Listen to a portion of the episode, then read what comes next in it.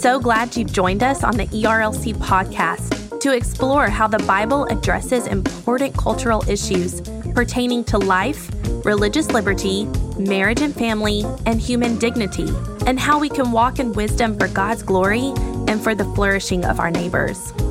If you're enjoying this podcast and find it helpful, please leave a review wherever you listen. This will help more people find and benefit from what we're learning together. We are grateful for the time you take to join us for these conversations.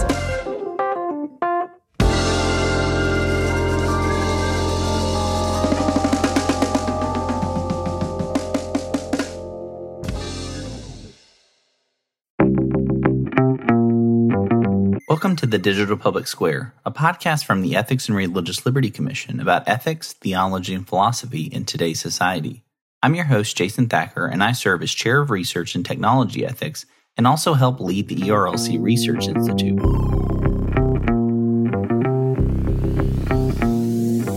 Each week, I'm joined by some of society's most influential thinkers, writers, and leaders to talk about the important ideas shaping our society today, as well as some of the top issues of life in the digital public square. Our goal with this podcast is to equip you to navigate these issues with biblical wisdom and insight. As always, alongside this podcast, we also have the Weekly Tech newsletter that you can sign up to receive each Monday morning. This resource is designed to prepare you to think deeply about the pressing ethical issues of technology, as well as life in the digital public square. You can subscribe now at jasonthacker.com/weeklytech. In today's episode, I'm joined by Dr. Matthew Barrett, who's an associate professor of Christian theology at Midwestern Baptist Theological Seminary. He's also the author of a recent book entitled Simply Trinity: The Unmanipulated Father, Son, and Spirit. Today, we talk about the centrality of the doctrine of the Trinity in Christian life. Dr. Barrett is also the founder and executive editor of Credo Magazine, where he also hosts the Credo podcast, talking with fellow theologians about the most important doctrines of the Christian faith. He's also the author of numerous books, including None Greater: The Undomesticated Attributes of God. And now let's join our conversation. Well, Dr. Barrett, thank you so much for joining us today here on the Digital Public Square. As we get going, I'd love to hear a little bit about your background. What kind of drew you into studying theology, studying specifically the doctrine of God and doctrine of the Trinity, and kind of how you got to where you are now? Well, it's a bit of a fascinating story, and I actually tell a little bit of this story in my previous book, None Greater.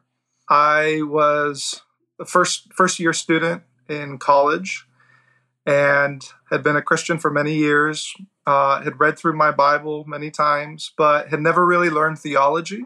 And, you know, like many young people, probably thought I knew a lot, only to find out I knew very little. And that all occurred to me when I met my future wife. She played a very instrumental role. She also was starting college. We were at Biola University in Los Angeles together, and we had just met. And she started to ask me hard questions that she was wrestling through in her theology classes on the problem of evil, the doctrine of God, and so on, and I had no idea. Not exactly, you know, for those guys out there that are trying to impress a girl they want to keep dating. It's not exactly an encouraging story. But she was instrumental. The Lord used her, and she gave me a copy of Augustine's Confessions. And that was one of the first theological books I ever read. And I read it over the summer. And I remember walking away thinking, what have I been missing out on? Because I was never taught any of this. You know, in Augustine's Confessions, he begins with that beautiful statement where he is reflecting on who God is. And I had just never heard God talked about this way, describing everything from God's omnipotence to his immutability, to his immanence and loving kindness. It was just so foreign to me. And so that was really one of the first entry points for me. And it wasn't long after that. I was very poor. I had no money. And I remember coming across an abandoned copy of Calvin's Institutes just outside the cafeteria. I kind of kept my eye on it week after week. And after about a month, I thought, this copy is so beat up and it's been here so long, I don't think the owner's coming back. And so I picked it up, and it was one volume, so it was really thick. Went back to my dorm room at the time and started reading through it. I remember getting some odd questions like, why are you reading that? But afterwards, like Augustine's Confessions, I realized how little I knew and how much I wanted to understand. And the Lord used that as well. I think at that point I realized this is what I want to spend my life on. Yeah. I know for myself, when I was kind of my call into ministry in some sense was interesting because I became a believer and then I thought I knew everything, even though I really hadn't been a Christian that long. I just assumed I did. I was incredibly arrogant. And it wasn't until seminary that I was like, oh, yeah, I'll go and be able to pastor a church and all this, but maybe I should go to seminary and learn something. And when I was at seminary, it was like a fire hose. And I was like, I have no idea. I've never heard these terms. I've never heard of these people. And so it was extremely humbling, and I really thank the Lord for that. And I think a lot of our listeners who may be coming to this type of conversation are going, yeah, I know about the Trinity, or yeah, I know about the doctrine of the God. And in that sense that there may be certain knowledge. I mean, obviously, as you read the scriptures, you see this understanding of the triune nature of God. But sometimes I think maybe even our language betrays us. We try to illustrate. I use this with my students, like, what are some of the bad illustrations you've heard of the Trinity before?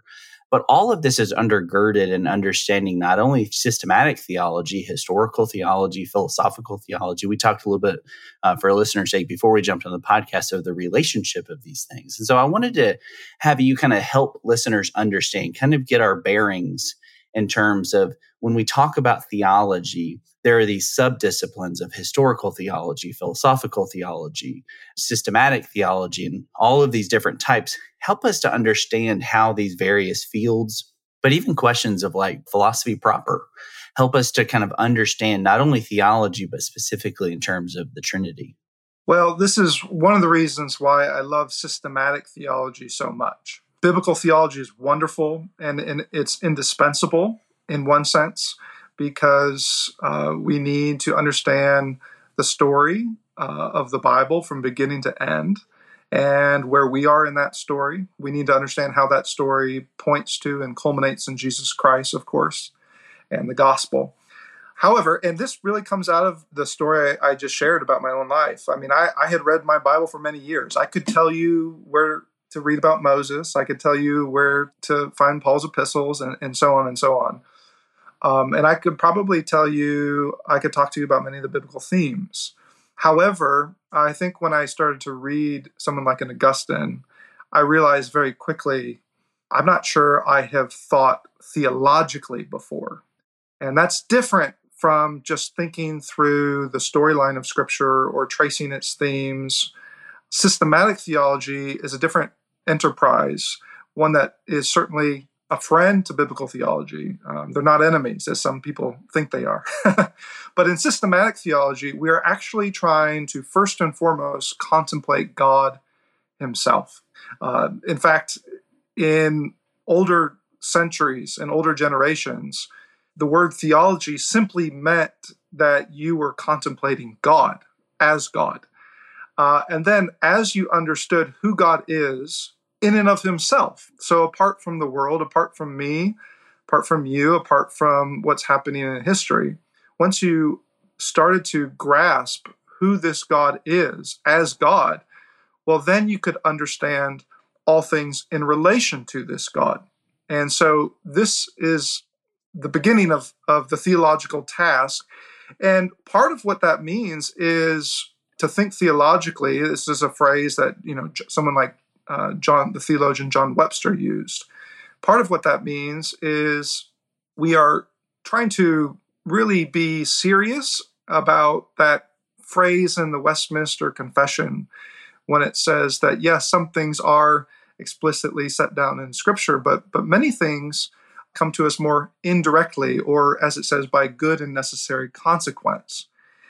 And so we are really trying to understand what are those good and necessary consequences And the proper way to approach that is out of a posture of faith, which immediately should put us in a posture of humility. So we don't come to theology out of thinking that we will master this. Rather, we come out of faith and humility, but a faith that then seeks to understand. I'll never forget that moment when Anselm, the medieval scholastic, when he is writing about God, and he basically puts everything on pause, and he says, it's a prayer. He prays, Lord, help me. I know you're incomprehensible, but help me just a little bit to understand something of your majesty and the mystery of who you are.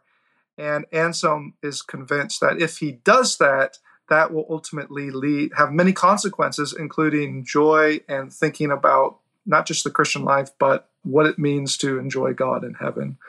So all of this, I could say so much more, but all of this is essential to systematic theology, in which you are also then trying to understand how the entire faith corresponds and fits together. We're not just looking at, say, one doctrine, but we're trying to understand how does that doctrine then inform how we think about everything else. So if we're talking about the doctrine of God, what does it mean for God to be righteous and just? Well, that surely has a lot of implications then for how we think about who is Jesus and what is happening at the cross and so much more. You mentioned philosophy. Philosophy is crucial.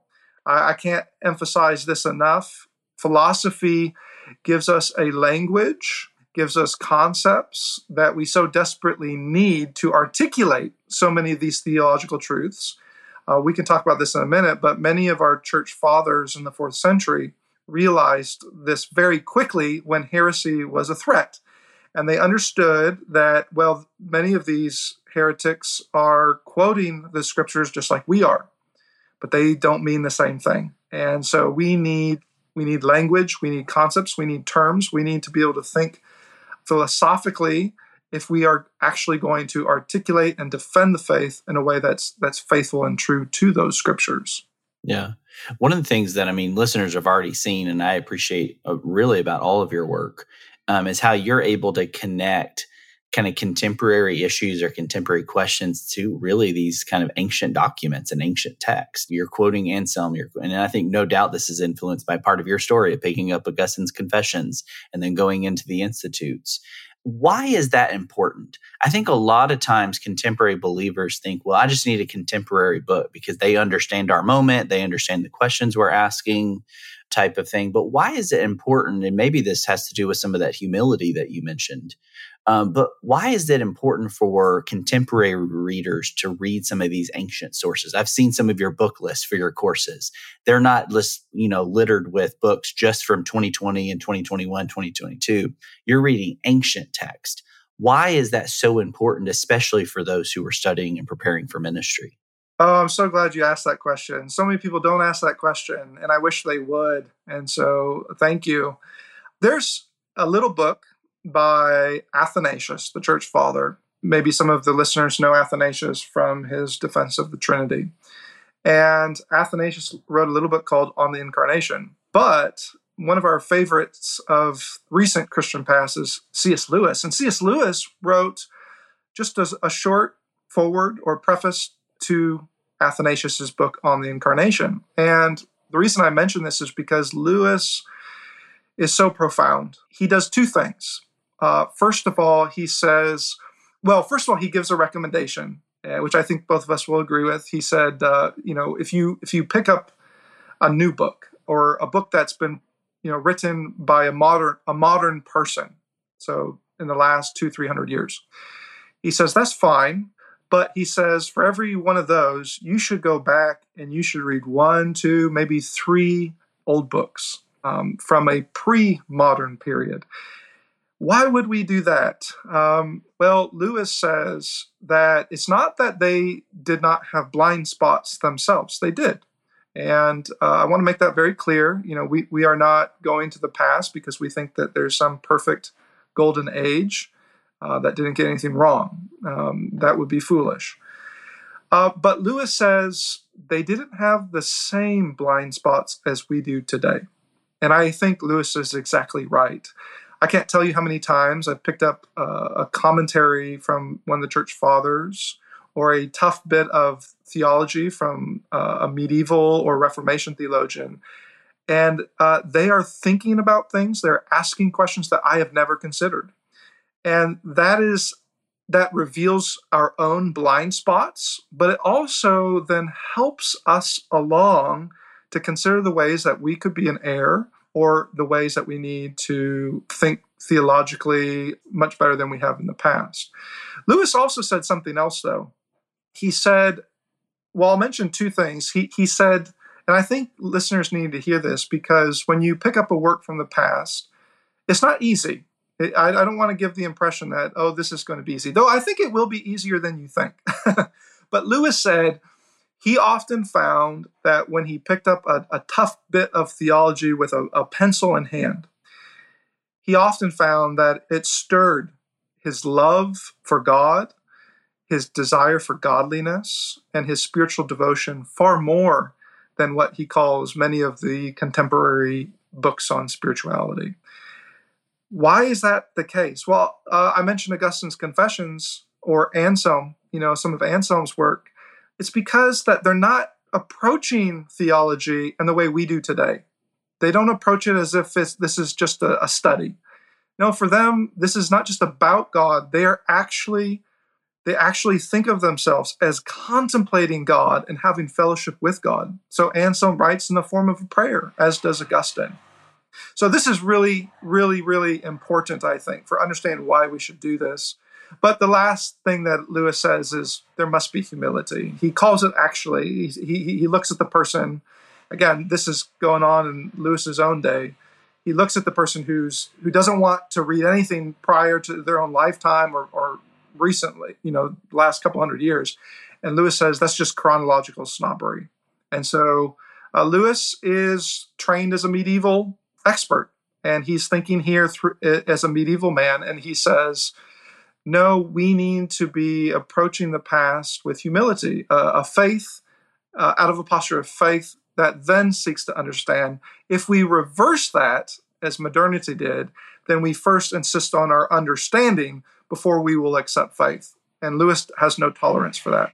Yeah, one of the things, so for listeners' sake, for part of that conversation, we also had an extended conversation with Karen Swallow Prior talking about the value of reading old books. And she was bringing up some of the very similar things with Lewis and On the Incarnation and things like that. So often when Christians speak about the doctrine of the Trinity, we find sometimes that our language betrays us in terms of the language we use. And you had mentioned earlier about how sometimes we need this philosophical language or these philosophical categories to express the truth and reality of who God is as he's revealed himself in Scripture.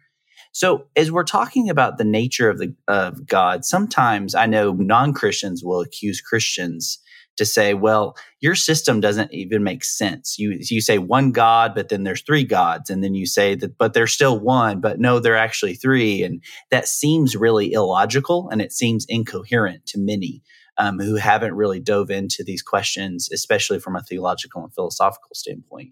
So obviously there are dangers on both sides of this debate. So can you help us to kind of develop a language, or not develop, I don't want to say maybe to use your language, of retrieving some of the ancient language to understand the doctrine of the Trinity in better ways? Yeah, absolutely. When we introduce the doctrine of the Trinity, sometimes it can feel that way, as if this is really foreign to us, as if the language we are using is just so contrary to, maybe even what we see in Scripture. I would say to folks, though, that it's probably more intuitive than you realize at first. So at first it can feel strange and foreign, but once you understand the language and understand what it means, it actually is quite fitting given what we read in Scripture. So let me see if I can just give you an example of this. In Scripture, very early on, you think of the Shema in the Old Testament. Israel is told, and they confess, this is essential to who they are as a people, that the Lord their God, the Lord is one. Now, sometimes today, when we hear that language, we think, oh, there is only one God as opposed to a plurality of gods. True, that's true enough, and I think that Israel would have understood that, especially in the context of their long history of idolatry. However, I think they also would have understood, at least someone like Moses would have, that it also means more than that. They're not just saying he is the only God, but they're saying something profound about who this God is. Like what? Well, to say that the Lord our God is one is to actually say, he is one. He is a God who is not like us. We are creatures, and so we are very dependent and needy in every way. To put this philosophically, we are made up of parts. We are compounded of parts. But when it comes to God, well, he is not a God like that. He is a God who is one. This is one of the reasons why when Scripture speaks of his divine attributes, it goes beyond what it just says of us. You know, you may act in a loving way. I may act in a kind way or a gracious way. But when we talk about God, we don't just say he acts in a loving way or he possesses love. We actually say something far more profound. He is love. God is love. And we would say something similar about holiness. Well, this is very different. This is very different than how we speak of ourselves. And so there's a term that we use to describe this. It's the word simplicity. And even though that may sound strange and foreign, it doesn't mean that God is simple in the sense of like easy to understand or simplistic. Rather, it's an older term that means God is without parts. He is not divided by parts. There's nothing that precedes him. Well, this becomes quite essential then in just confessing monotheism, but it also becomes essential for our doctrine of the Trinity, because what we are essentially saying is that Father, Son, and Spirit, these are not parts that we somehow tally up to make up God. That would be disastrous. We would start asking ourselves, well, which part is greater and which part is less? And sometimes we actually think that way, which is not good, as if there's a hierarchy in God. Well, simplicity helps us avoid that mistake. We are actually saying that Father, Son, and Holy Spirit, they are one. And we could even add additional language here. How are they one? Well, it's not just that they get along or that they have different wills and they cooperate with one another. Again, that would fall terribly short. Rather, what we mean is that Father, Son, and Holy Spirit, they are actually one in essence. They are one in will. They are one in power and glory. So this is just one example of how some of this language, it can feel foreign, but it's absolutely essential to avoiding different types of heresies and being faithful to orthodoxy. So kind of on the other side of that, though, we talk about the oneness of God, the one essence, the one will. But then on the other side of it, we also talk about the threeness of God in the sense of Father, Son, and Holy Spirit. So what differentiates these different persons? And maybe how is the language of persons being used differently in some of these ancient creeds and these ancient documents rather than kind of the modern understanding of person, which I think kind of it really confuses us, I think, often when we talk about persons, we think of individuals. We think of individuals with certain will, not just roles, not just actions, but also just whole beings. There's individual beings in terms of a person. And so I think some of that language confuses us when we're talking about the doctrine of the Trinity, but kind of speak to us a little bit about the threeness of God. Well, you're exactly right. I think your intuition is exactly right, because oftentimes we can all make this mistake, right? We understand that, okay, you're a person, I'm a person. We go to church and we see all kinds of people, and we just assume, well, Father, Son, Spirit, they must just be persons as like we are persons, right? Here we are on this podcast. You have your own will. I have my own will. You have your own consciousness. I have my own consciousness. But nonetheless, we are cooperating with one another in order to make this conversation happen. Well, if we just assume, or if we actually apply that to the Trinity, we would end up in tritheism with three gods, because we don't actually move beyond three individuals who are separate and not merely distinct from one another. So again, this is where we have to be really careful that we don't just assume the way that things work in our society. Well, that just must be, we don't want to just apply that straight onto God. So how then do we think about the threeness and the Trinity? Again, is not actually as foreign as we might assume. You think, for example, of the Gospel of John. And one of the things I love about John's Gospel is that John is quite eager to talk about the good news of Jesus Christ, something that many Christians learn very early on. You think of John 3:16, for example. However, it's important to ask ourselves, well, what is John assuming when he gets to that gospel? Well, there's actually 3 chapters before that in which he says, this is the Son. Yes, we're going to talk about this Jesus who is your Savior, but John's eager to also talk about Jesus as the Son of God. And so right from the beginning of John's gospel, he wants to distinguish the Son. And how is he going to do that? Well, even the names themselves give it away. He is a son, which means he must have a father, right? And even when Jesus introduces the Holy Spirit, well, he's not a second son.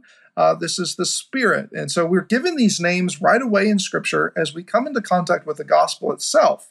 And what are these names meant to communicate?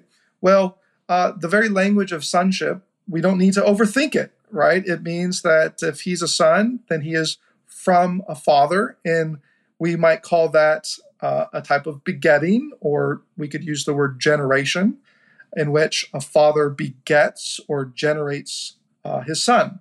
But right away, John reminds us in the opening chapter, this is not just like any type of begetting.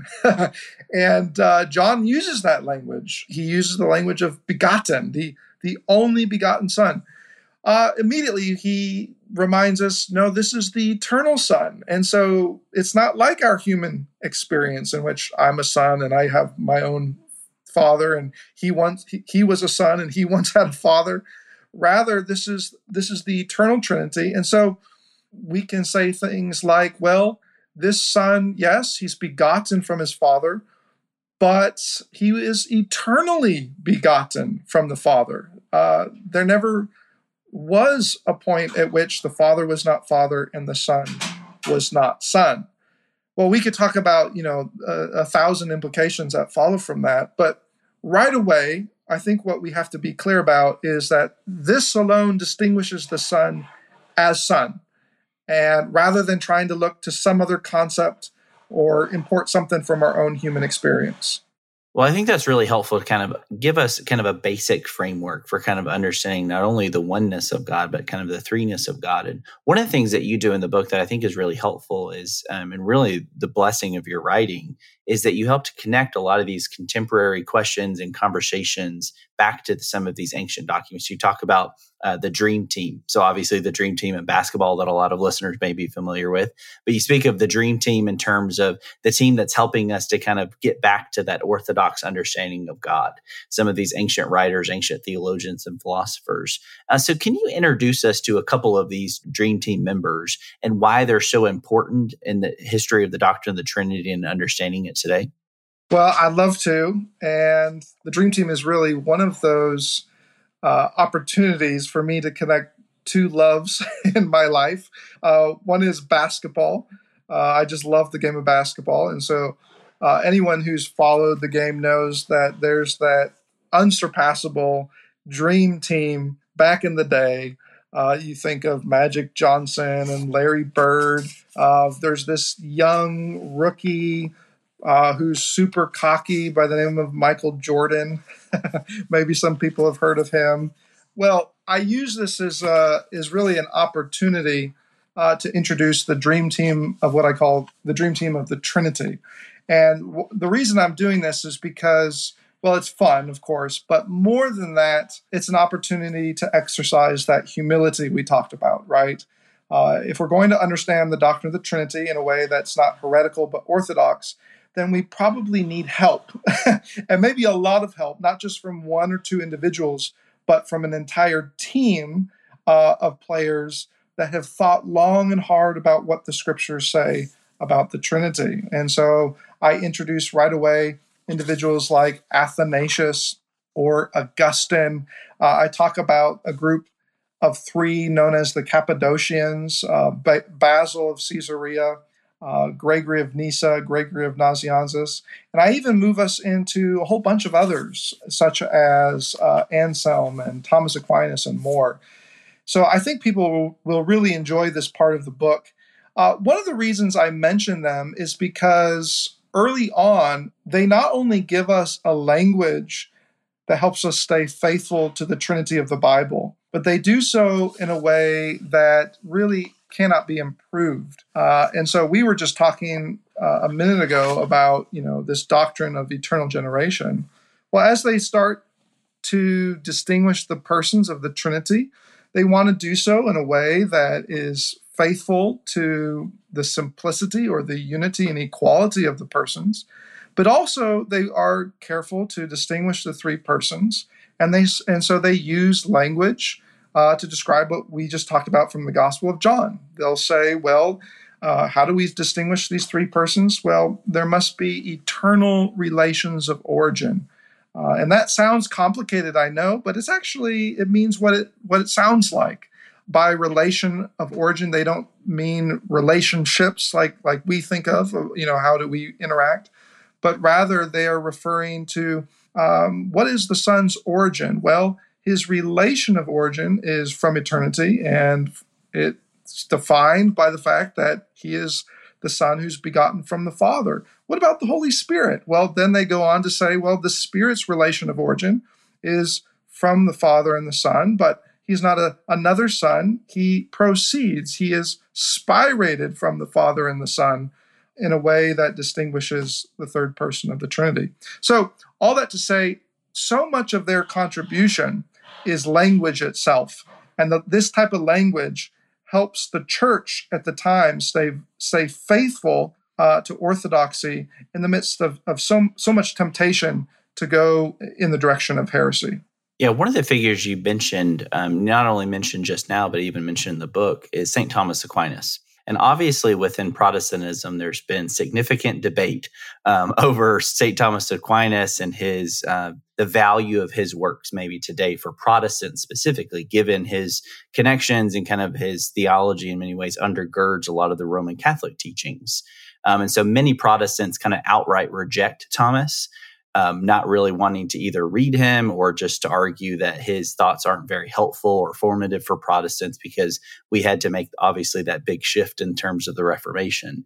So, but I also, as a Protestant, have really benefited from Aquinas. When you actually go read Aquinas in his own words, sometimes you're actually shocked at how orthodox he is, given some of the caricatures of him. I've noticed that, especially in some of my work on natural law, going back to read him and what he's actually saying in terms of natural law, you're surprised of the emphasis on Scripture, the emphasis on the divine law, the sinfulness and brokenness of man's reason and will and desires. And some of these caricatures don't actually hold up when you go back and read some of the original sources.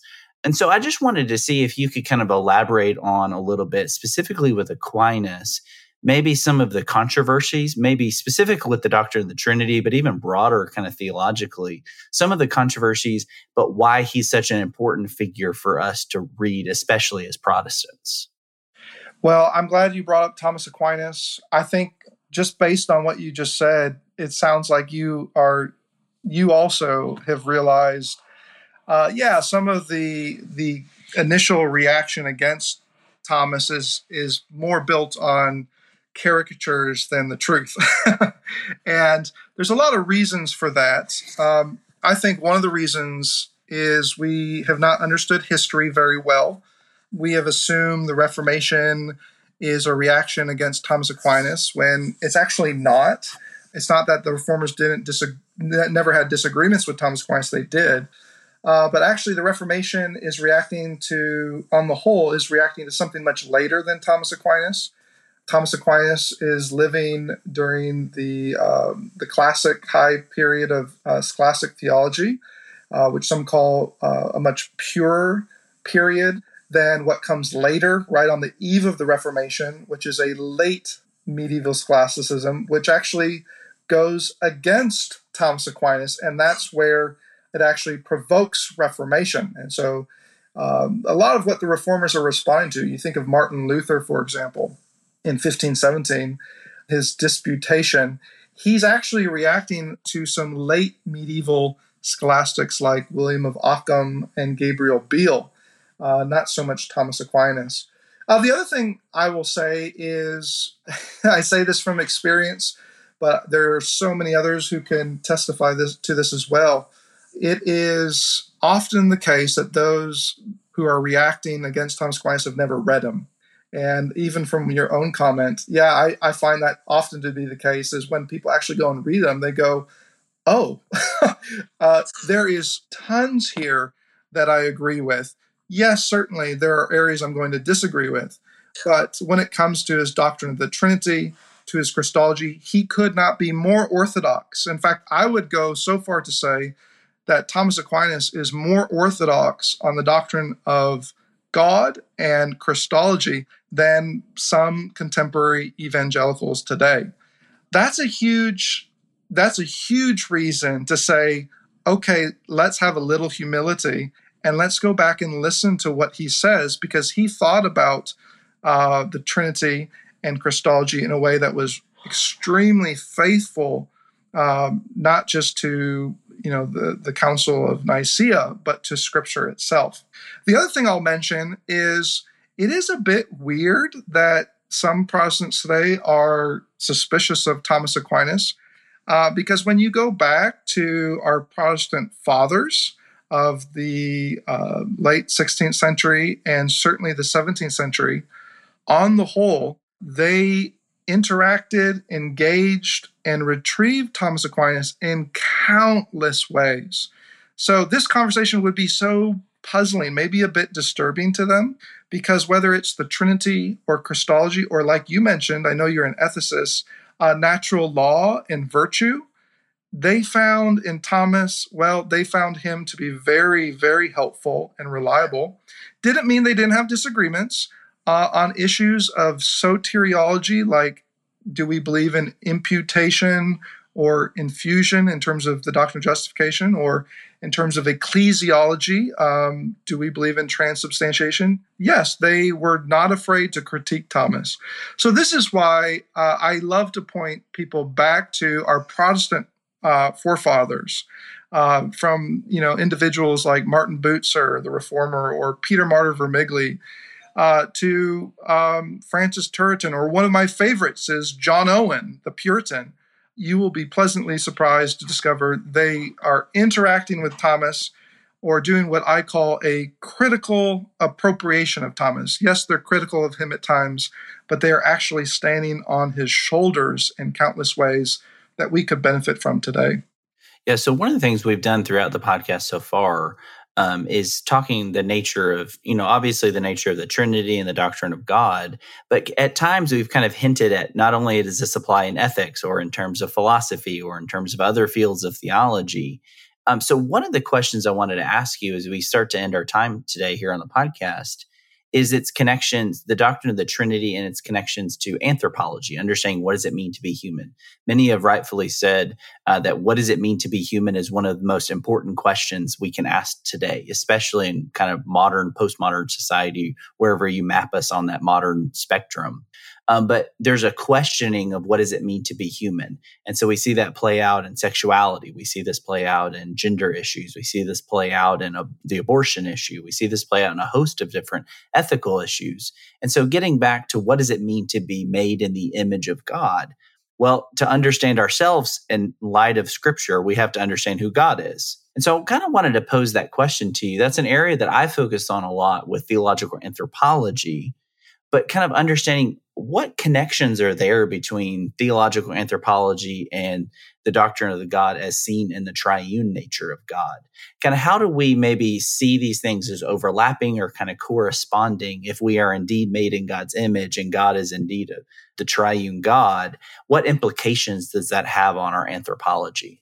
Well, it's an important question to answer, and I'm going to start off by saying something more negative, but I promise I'll turn the corner here and say something quite positive and encouraging.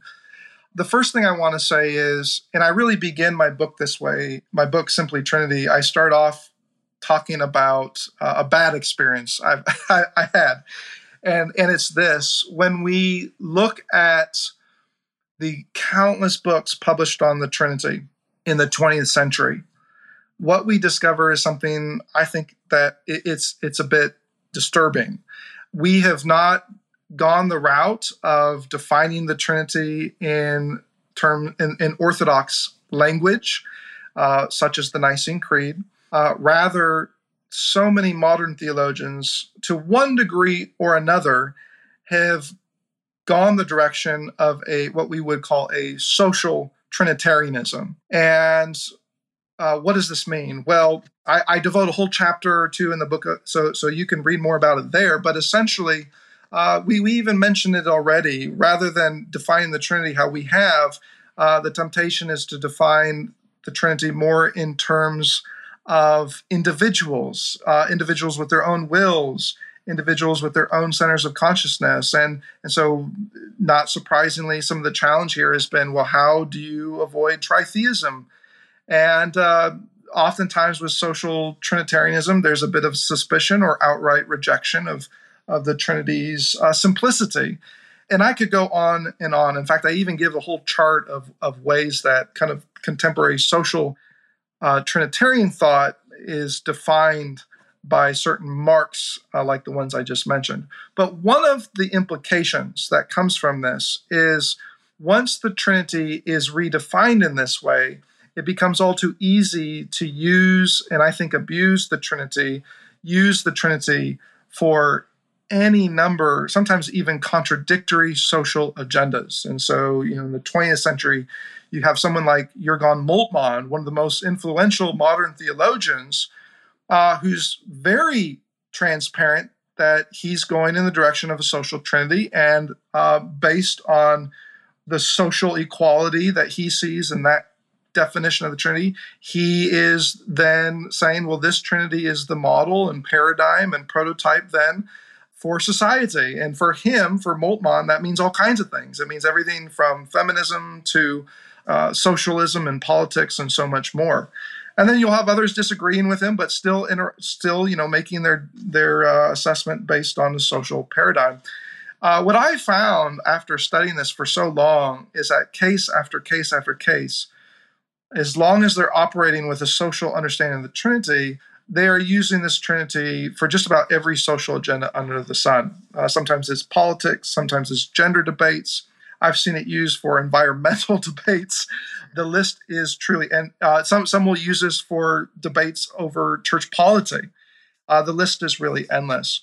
So that's the negative thing I want to say, is we do need to be careful, because there's a long history in the last 100 years where we've I would say at times we've even manipulated the Trinity to meet these social agendas. Now, that said, I think there is something very positive to say, and it's this: once we understand the Trinity in a biblical and orthodox way, it puts us in a better position to not try to force ourselves to imitate the Trinity as if the Trinity has to become, forced into this mold to become the paradigm for whatever our social interest is at that moment.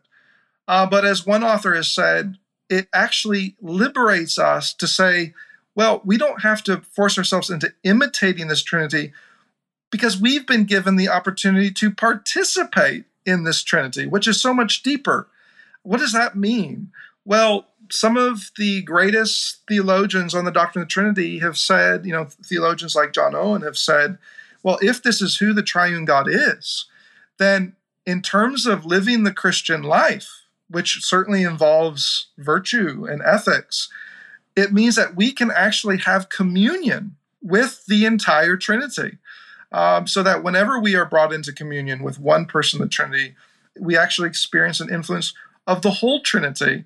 And at the same time, everything from living the Christian life to prayer itself, to worship, we can actually have communion with each person of the Trinity.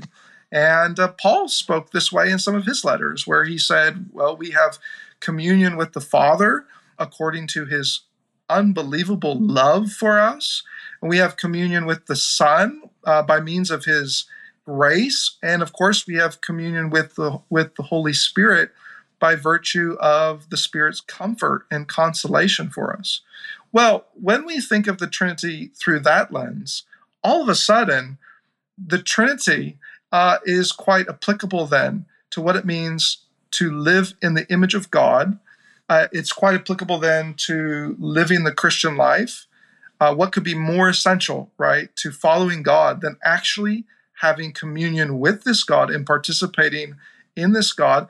And ultimately, I would say it should even affect not just our Christian life, but our eschatology. What is our greatest hope? I would argue that our greatest hope, and really the whole purpose of theology, is the beatific vision.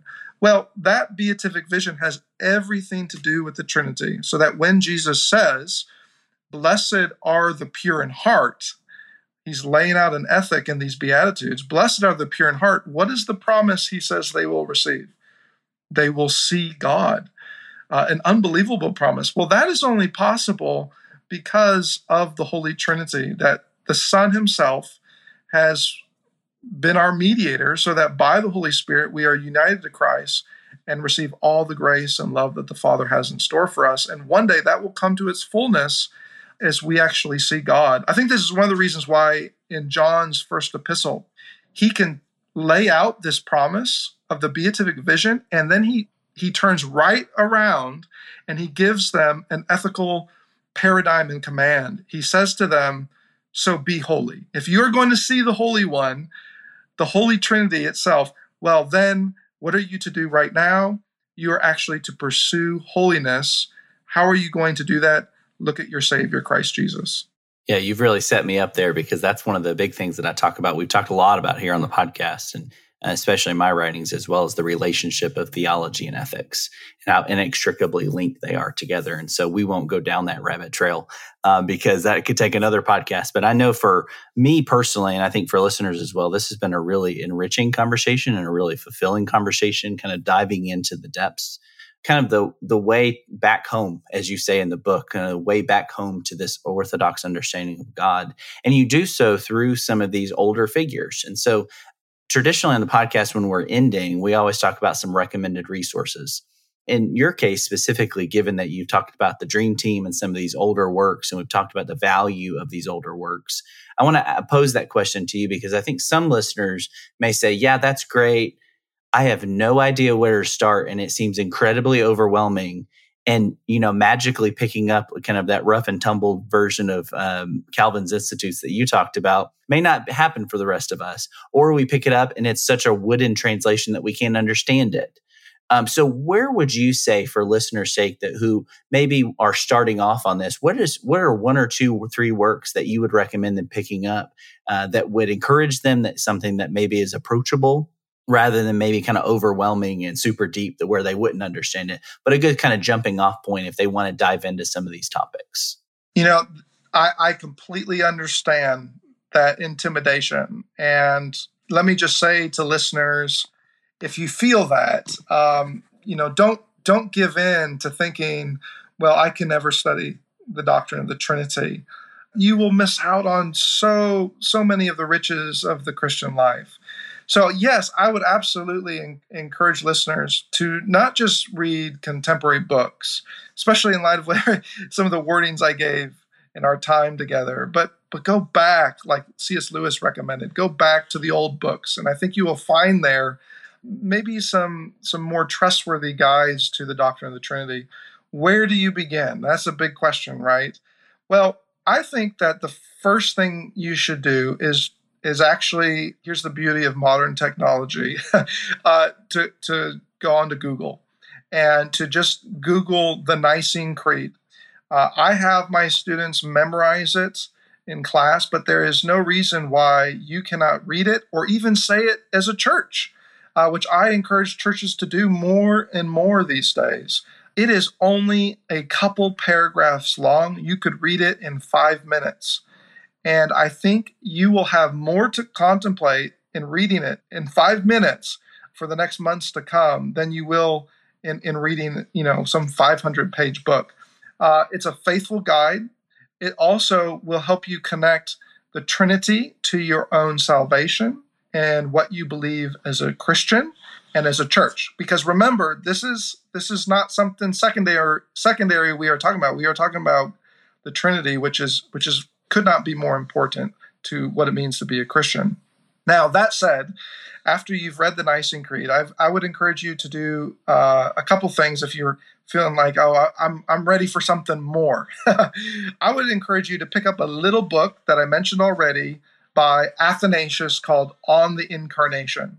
It's very small, and you will get the version that has the little preface by C.S. Lewis, and read through this, because Athanasius will focus mostly on the incarnation itself, but he will start to draw your attention to the doctrine of the Trinity. And then when you're done, I would encourage you to pick up another little book by another church father, Gregory of Nazianzus. It has a blue cover. It's a little paperback called On God and Christ. And these were actually orations and sermons that Gregory delivered to the church, in which he is articulating some of the tough parts of the doctrine of the Trinity. We mentioned in our time together the doctrine of eternal generation. What does that mean? Well, Gregory is going to have a lot to say about it and why it's so important. And then I would say, if you get through all that and you still are hungry for more, I haven't intimidated you too much, I would encourage you to actually pick up an entire book on the doctrine of the Trinity. A couple of names that can help you here. There's a church father by the name of Hilary of Poitiers, who wrote an entire book on the Trinity. Augustine is another church father who wrote an entire book on the Trinity. And if you want someone who's going to connect the Trinity to the Christian life and what it means to be a Christian, what it means to actually come into communion with this Trinity, well, I have to recommend the Puritan John Owen, his book, Communion with God, or Communion with the Trinity. Well, for listeners' sake, we'll make sure to link to all of those in the show notes, as well as your book, Simply Trinity, which is an excellent resource for folks who are kind of wanting to get their bearings, kind of orient themselves to this historic understanding of the Trinity. But Dr. Barrett, I thank you so much, not only for your work that is very approachable and accessible, which is something that is not always said about theological works. It's something that I know that takes extra effort on your part. So thank you for that. And I really do appreciate the time that we've had today here on the podcast. It's been a really thrilling conversation. So I'm glad you could join us today. Thanks for having me. Love what you're doing there. And so glad we got to talk about this today. Well, from all of us here at the Digital Public Square, I want to say thank you for listening. If you enjoyed this conversation, would you consider leaving us a review on Apple Podcasts, Spotify, or your favorite podcasting app? These reviews really help us to know how we're doing and also to share the word about the podcast with others. As a reminder, you can connect with Dr. Barrett and learn more about his work, as well as the recommended resources that we talked about in the show notes. Also, make sure to sign up to receive the Weekly Tech email briefing that comes out each Monday morning. This resource is designed to prepare you to think deeply about the pressing ethical issues of technology today, as well as to stay up to date on the latest news from the public square. You can sign up at jasonthacker.com/weeklytech. The Digital Public Square is a production of the Ethics and Religious Liberty Commission and is produced and hosted by Jason Thacker. Production assistance is provided by Cameron Hainer and technical production provided by Owens Productions. It's edited and mixed by Mark Owens. Thank you, and I hope you have a great week.